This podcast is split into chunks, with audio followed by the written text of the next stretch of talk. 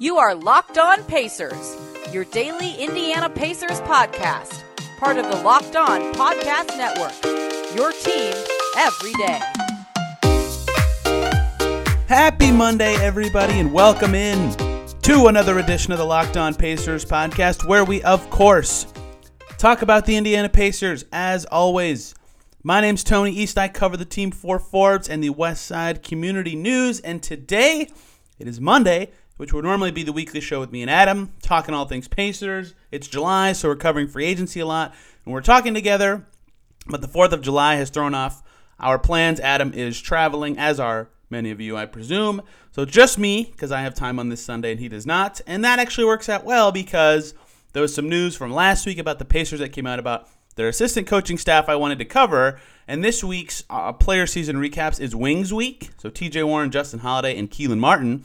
And TJ Warren didn't play enough of a season to merit a full episode.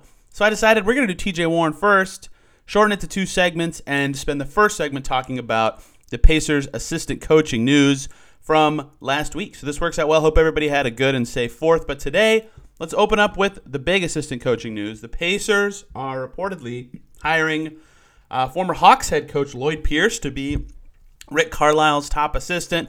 Woj reported it first ESPN. J. Michael, the Indy Star, then also confirming it. And it says that, you know, it's reported at this point, but if you go to USA Basketball's website, it literally lists Lloyd Pierce's team as the Indiana Pacers, and the intro of his Team USA bio says Pierce was recently named an assistant coach with the Indiana Pacers. So while they team hasn't announced it yet, uh, it's gonna that one's gonna happen for sure if you go off of the Team USA stuff. Um, but Pierce, that's a big hire as an assistant coach, a guy with former head coaching experience. He's been an assistant for tons of teams in the league the Cavs uh, in the end of the first LeBron era, the Warriors, the Grizzlies, the 76ers for most of the process, and then he was the head coach of the Hawks. Uh, and this is another one, by the way. I had a couple people on Twitter point out his terrible record as a coach. Well, he coached the process Sixers for five years, guys. Like, of course, his record's bad. Let's not blame that on him. But Lloyd Pierce, very highly respected coach. There's a reason he's on the Team USA staff under Gregg Popovich, and then uh, was the head coach, got hired as the head coach of the Hawks, and this is something you know. Rick Carlisle's an offensive guy. Pierce has been known for his defense for a while, right? He was in charge of like player development at first, but then became a defensive guy uh, in their scheme for the 76ers. Uh, a little bit of play calling during timeouts there as well in uh, Charlotte. Team USA even has on the bio for him on their website. It says under Pierce's guidance, uh, in 2017-18, the Sixers defense led the NBA in field goal percentage defense, ranked second in three-point percentage allowed, and was third in defensive rating. So uh, he is a defensive guy, and the reason that's important is because we've known Carlisle to be an offensive guy, a smart X's and O's guy on offense. You know, from his uh, all-time record offense in 2019, and having the Mavs in the top 10 of offense seven times in his tenure there. So hiring a lead assistant who has the Team USA connections uh, so he coached Miles Turner in the FIBA action in 2019. He was an assistant still for Team USA back then. So you know he has experience coaching a pacer at that time, as well as a guy who's defensively focused. Seems like a good hire, both in terms of shoring up weaknesses and in terms of uh, getting a guy with good connections around the league. And uh, the interesting thing is, you know, we, we've seen in the past that – Carlisle and Pierce potentially reasons for them not staying at their former team for longer is you know they had some of the you know player relationship issues right? So that's a little you, you, you think about that with your top two assistants you go well maybe that's not the right the right situation. But one assistants that's never really a thing that's a problem right? Very rarely right? They, they're usually so liked by their players because they can be the good cop while the head coach has to be the bad cop and two, I, when you're that highly respected, again, it's just like you, you deal with it. you deal with the fallout from that. So, big hire from the Pacers to get Lloyd Pierce to be the top assistant. And, you know, as I pointed out, as, as Miller Time Pod said on Twitter at first, when it turned out they went for Fizdale, it's like they're really shelling out money for a good staff after last year. And getting Lloyd Pierce, uh, Lloyd Pierce is like a better coaching resume than Nate Bjorkgren, who was their head coach last year. And now Lloyd Pierce is their top assistant. So they continue to be willing to shell out the cash for good assistants who fit their staff. And Lloyd Pierce is another signaling of that. So that was the first bit of assistant coaching news is Carlisle bringing in a great fit for his weaknesses and a great fit as a coach. A guy with ties to Turner um, and a well-regarded Team USA guy. Number two reporting this was first uh, Michael Scotto from Hoops High Pad that the Pacers were trying to get this man, and then Jay Michael says that the um, he's close in quotes to joining the Pacers staff. That's Ronald Nored from the Charlotte Hornets. Norad officially or officially originally was hired in Charlotte under James Borrego in the summer of 2018. He was one of the OG assistants there. Really young, up and coming assistant in the league. He played at Butler. Uh, he was on the one of the Gordon Hayward teams that reached the Final Four as a guard. So college with player experience. Uh, he was born in Indy but didn't grow up here. Then was the head coach at Brownsburg High School uh, for a year. I had one of my followers on Twitter say that they played against him in one of those staff versus seniors games in high school. If you're listening, thank you for pointing this out to me. So ties to Indy for sure. Uh, then Brad Stevens scoops him up uh, because Brad coached him at Butler. He becomes an assistant coach for the Maine Red Claws, the Celtics G League affiliate. So he heads up to the G League, uh, then moves around the G League to the Nets, the Long Island Nets. Um, was an assistant coach at, Northern Kentucky, then goes to the Hornets, and now is joining the Pacers, his hometown team. So he's a younger coach. I think he's only in his low 30s uh, in age. I'm not exactly sure what his specialty is. He was the head coach for Charlotte in Summer League in 2019, I believe.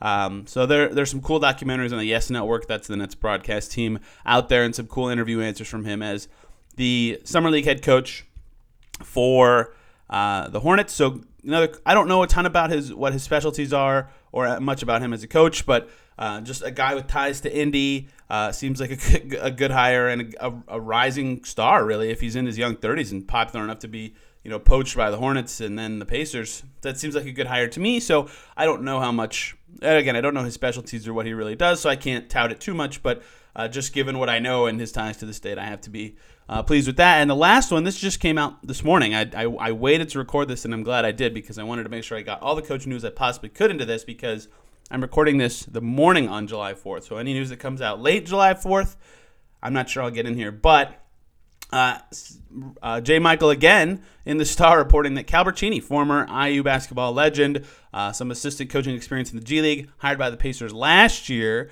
uh, to be a player development coach. Um, Jay reports that Calbert Cheaney, uh, there's a strong chance that he will remain on staff with the Indiana Pacers. So um, it sounds like most of the rest of Carlisle's staff will get filled out throughout this week, and we know that, uh, that Cheaney could just be another player development coach again for the second year in a row. Maybe he's the third top assistant guy on the bench. It sounds like Nored and Pierce will be two of those guys. We'll see who the last one is.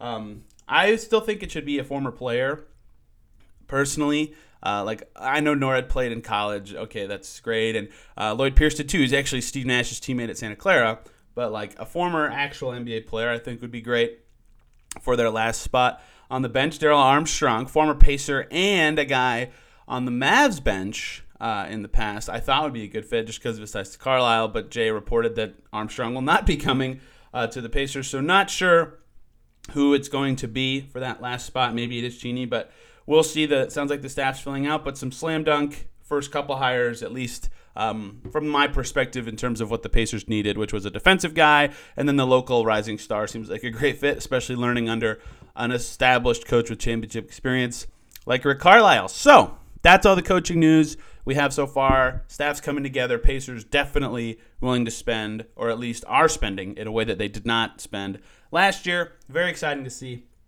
So we'll see who fills out the rest of that stuff. But let's talk about TJ Warren. It's Wings Week as we round out these player season recaps. So this week will be Wings Week, next week will be Guards Week, and then we got to finish out with a week I'm calling guys who weren't on the team for the full season. You'll see what that is. But this is Wings Week, and TJ Warren fits this show schedule well because I wanted to talk about the coaching first. So let's talk about TJ Warren's extremely, unfortunately, short season with the Pacers. But first, I got to talk to you guys about Built Bar. They are making the best tasting protein bars ever, and they have an awesome new flavor it's called Grasshopper Cookie, so it's it's mint chocolate basically, and it is amazing. It's available this week. You can get the new Built Bar flavor. Uh, I absolutely love it. 150 calories, 17 grams of protein, only 5 grams of sugar in the Grasshopper Cookie. And did you know Built Bar has a ton of more delicious flavors? I've told you about them a million times. They're mixed packaging that has nine great flavors. There's something for everybody. When you talk to a Built Bar fan, they're passionate about their favorites. Mine is, of course, that double chocolate peanut butter one, but they're all really good. Not only are they the best tasting protein bars, they're healthy too. Most have 17 to 18 grams of protein, calories ranging from 130 to 180, only 4 to 5 grams of sugar, and only 4 to 5 grams of net carbs. So go try them today. Go to builtbar.com, use the promo code LOCKED15, and you'll get 15% off your order. That promo code is LOCKED15 for 15% off at builtbar.com. All right, TJ Warren, my one of my favorite players to watch on this team, one of my favorite personalities on this team. The guy's just all about basketball, loves playing the game, always passionate, very rarely gets caught up in anything that isn't on court action. Great teammate by all accounts. Just love watching him play. And I have to think of a word to describe his season. I just think of bummer. Because if you remember me from before the season, I predicted in one of my bold predictions for this Pacers season that TJ Warren would be the only All Star on the team. And eh, you know, he really had that bubble explosion, the 50 point game, the multiple high scoring games, right? He really, that charge they had to get from, I think they were almost tied for the six seed or close to the six seed when they joined the bubble. The charge they had to get from where they were to four, he had played a big part of that. He was the reason they were able to rest their starters for the last game of that season because he got them some wins they shouldn't have had. And then the foot stuff popped up late in the bubble and really uh, was a problem for him early in this season, right? The very first game of the season against the Knicks, he was literally noticeably limping the whole game, which was eye opening to me. Then he played with no limp for the next three games, and then he was out for the rest of the season. So, huge bummer after last year's explosion, where he really carried that team through the bubble to come into this season, tons of hype, tons of excitement, and then not be able to capitalize on it. That said, bummer is really only a description of him not playing because you know his stats aren't going to be glamorous, and I'm going to combine the stats and skills into one segment here because he only played four games. This is all extremely small sample size theater, but some great performances. Right, that first game where he was limping around and couldn't really move, he played less than half the game. He only had five points. The other three games, he had 23 in that win over the Bulls, 10 to 16 shooting, looked really good. Then the first game against Boston, the win, he played 37 and a half minutes on a hobbled foot, 8 of 14 shooting, and had 17 points in a win. And then the second game against Boston, he shot 7 of 13 from the field and had 17 points and got to the line four times. And they lost that one. That was their only loss with him playing. But despite a five point limping performance, he finished the season 15.5 points per game on 52, 53, excuse me, percent shooting. Didn't make a three uh, in four games. Only took, I think, seven. Yeah, so not a huge deal there. But um, it's hard for me to like compare his stats to prior seasons. One because of the small sample size, but two in two of the games he played fewer minutes because of the foot stuff, right? So when you say, oh, his re- his rebounding was down, or like, oh, he didn't make any threes, uh, he had more fouls, no steals, whatever. Like, I, I can't compare that to anything seriously and have any opinion of that. That said, I liked the way Bjorkgren was using him. His three point attempts in general were way down uh, from past seasons, and he's a good three point shooter. I think he should take lots of three pointers. Uh, but Nate had him getting downhill, getting to his spots all the time on the catch and off the off the bounce, and he, he loves that mid range game. He loves that off the dribble game in between, and when he's hitting it, he's really hard to guard. You have to be right up in his face at all spots, and Nate was getting him downhill to those spots effectively uh, in his few games. Uh, that he was able to play with the Pacers this season, so that was really enjoyable for me. A little bit smaller of usage than he had in past seasons, but uh, you know Nate was definitely more about spreading it out early in the season when he played. But you know it, it's hard for me to really hammer in anything huge or negative about four games. That's why his season was such a bummer. Is like the the huge expectations were there after the bubble, and he probably wouldn't have met the the, the expectations that most had, including me opining that he could reach all star level. I mean that that that's extreme for a guy who had just a big giant eight game sample in the bubble, but you know that's how good he was there. He showed that he's got the skills to be that level of player. Once he added the pull up three at the end of 2019-20 where he got over 40% shooting from deep and was taking them in a way he wasn't in the past, maybe for a little bit with Phoenix, but that's when I really started to believe that he could be a special player and the injuries just totally threw that off and it was it was terrible to see and for a guy with a history of injuries that's a bit alarming. It, it's a bit scary uh, to be honest and as he heads into an expiring contract i'm sure the pacers are thinking about that too and we'll talk about his future momentarily but it's just it's, it's a bummer to see that we he couldn't build on the skills that he showed uh, in the year before you know, he, he, he could be a guy that is really helpful on defense for a team that really needed it, right? That that was something Kevin Pritchard talked about a bunch in his end of season presser, and his defense was really good two seasons ago. Uh, really good might be a stretch. His on ball defense was good two seasons ago, which was a total change of heart for him statistically. So that would have been huge. His defensive impact was certainly lessened this year by the advanced numbers, but again, reading too much into the numbers on a four-game sample is completely ludicrous. Uh, but but you know when he's hobbled, it, it, wasn't as effective. Something that was effective and something I love about T.J. Warren's game: six point seven percent turnover rate in those four games. He never turns the ball over, despite being a guy who has it a lot, who puts it on the floor, who makes things happen. He takes care of it. He gives the Pacers quality possessions, or at least a good outcome opportunity at the end of all of his possessions. So one of my favorite and a positive off on off number for him again this year. So he has an impact on winning. They were a plus one with him on the court this year against three of the four games he played against playoff opponents, against good teams, right? So he was very valuable uh, to the Pacers when he played, even though he was hobbled. He had some great scoring nights that helped them win games, and then it was all taken away. Uh, he's out of the boot. We could see him on the bench without it. Uh, throughout the season, and then he he doesn't have it anymore. There's some videos on his Instagram story of him working out in the gym and being able to use the foot a lot more. So Seems like he'll be coming back next year ready to put in more buckets and, and play the defense that they need him to. Should immediately slide into the starting lineup. But let's talk about his future, both with the Pacers contractually, with the Pacers on the court. What's next for TJ Warren, right? What is his growth in his career? Because when you have a year, a season like this one, especially with the history of injuries, that's really important to talk about. So let's talk about TJ Warren's future. But first, I got to talk about the great folks over at betonline.ag, the fastest and easiest way to bet on all your sports action, including the NBA Finals coming up starting Tuesday, game one. The Suns are favored by six points at home. If Giannis plays, that's an interesting line. I still think the Suns will win that series, but that you know you can't count out Giannis in the Bucks this playoffs. They've been playing fantastic. BetOnline.ag has all the latest news, odds, and info for all your sporting needs, including the NBA Finals, MLB, NHL, Stanley Cup Finals, UFC, and MMA action. Before the next pitch, before the next game tips off, head over to Bet Online on your laptop or mobile device. Check out all the great sporting news, sign up bonuses, and contest info they have. Don't sit on the sidelines anymore. This is your chance to get in the game. And if you sign up on that website or on your mobile device, betonline.ag, you can get a 50% welcome bonus with your first deposit if you use the promo code LOCKED ON, all one word, when you sign up. Betonline.ag, your online sportsbook experts. So TJ Warren coming up on an expiring contract, coming off a big foot injury that caused him to miss 70 games, is a very tough spot for him to be. It's a tough spot for the Pacers to be. And contractually, it's a little hard to discern exactly what his future will look like in the NBA with the Pacers, whatever you want to call it. So he, let's talk about on the court first. I think that he will um, automatically be starting next year at the three if he's assuming let's assume the Pacers run it back for this exercise, but I, I don't necessarily know that that's going to happen.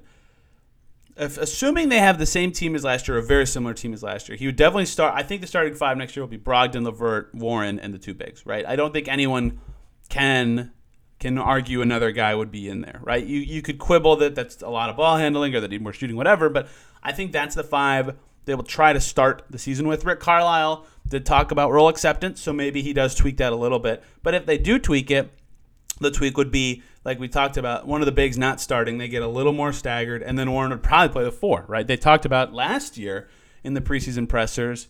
We heard uh, Pritchard talk about, I think Bjorkgren a little bit too, trying to get Warren to play more four. That was a goal that they had, which made me laugh because they talked about wanting to play Bitadze more and wanting Warren to play more four, which both of those goals do not overlap. But that was last year. That doesn't matter. So I think that that'll be another focus again is trying to get him to play four if they can. Uh, so I think he'll be a starter either way next year, and I think that makes a lot of sense because we've seen in his time with the Pacers and his last season with Phoenix that he can shoot away from the play, right? So let's say he doesn't have it at the beginning of the season because he's coming off a big foot surgery that caused him to miss almost 80 games or 70 games. He might not be the usual TJ Warren at first to start this season, right? So I, you have to imagine that when the season begins, uh, he, you know he can be more of a, an off-ball guy who's hitting those threes at the 40% clip, right?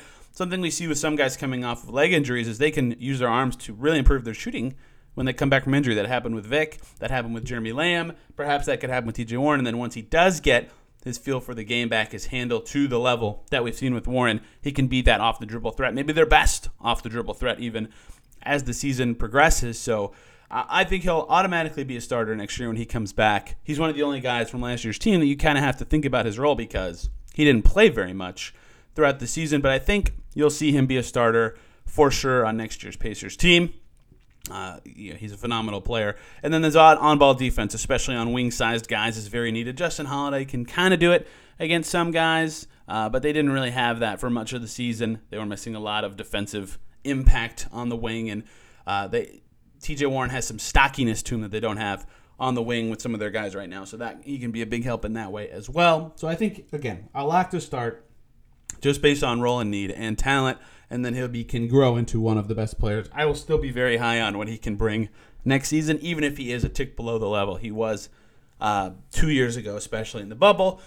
That said, his contract status makes things interesting. Expiring contracts are always tough to manage. I do actually believe, you know, we had those rumors that he the, the Bjorkgren hire wasn't popular for him and that he demanded a trade. I'm not saying the Bjorkgren hire was popular for anybody, but I don't believe the trade demand to be real. That said, you know, he I think he actually likes Indiana. He, he's all about basketball. He's all about his business. One of his idols, David West, liked it here until he didn't. But um, I think he actually likes Indiana. It's, it's about his life pace. He really liked North Carolina, Raleigh, where he's from. So, um, you know, maybe he likes his hometown. That's just, uh, I'm just saying another city. He's not from a big city, right? So I think he likes Indiana. I think they could keep him uh, in free agency next year. I think they would like to. Uh, they can give him an extension this offseason. I don't know the exact numbers. It's a 20% raise over his current deal at 12.7 million. So they could get him about four for 70 on top of his current deal. And I don't think he would take that because if he has another big year like his first year with the Pacers, he'd probably get closer to four for a hundred on the open market. And good starters cost 20 to 25 million, so he's probably smart to ask for that. And he plays the most in demand position in the league. He can score from anywhere and defend on the ball. He'd be a very popular free agency guy. But coming off an injury, maybe it's possible they could negotiate that extension at four for 70. I don't think they could, but I think they would be smart to try.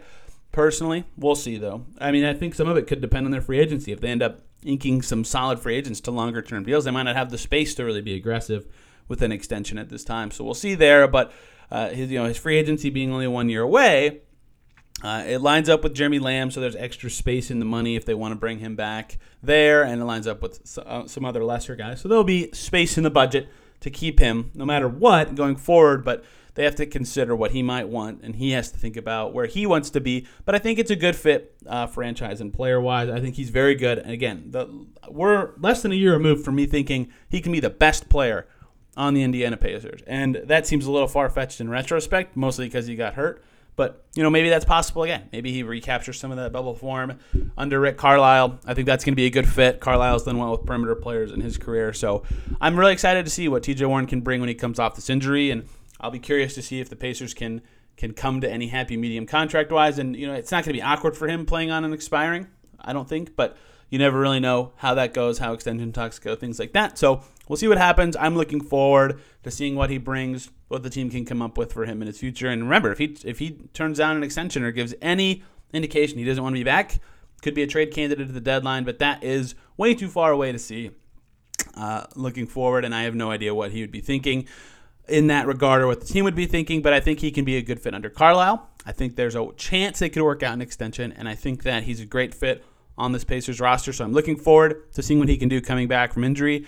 And that's all I got on TJ Warren. It's really hard to review a season of a guy who only played four games, but he reached the magical number that we like to go for for these player season recaps of minutes. We like to, uh, if, if you, I talked about the 100 minute mark with Cassius Stanley, right? If you don't play 100 minutes, it's really hard to do a full podcast on you. Cassius played 93, but he played enough with the Mad Ants that we made an exception for him. Warren played 117, so he got his own show for the player season recaps, but um, it'll be much easier to talk about him and contextualize what he means for the current ongoing structure of the Pacers when he's healthy and can play again. So that's all I got for today's show. Th- thank you guys so much for listening. Hope you had a great holiday, and if you uh, had a long weekend, I hope you enjoyed that. We'll be back tomorrow. Adam will be back with me, and we're talking about stars the Pacers could acquire this offseason, or at least big names that could improve the team in the draft, in free agency, and in trades. So get excited for that. I've been talking about that show for a long time. So yeah, thank you guys so much for listening. Hope you're enjoying a long weekend or enjoyed a long weekend, and we will see you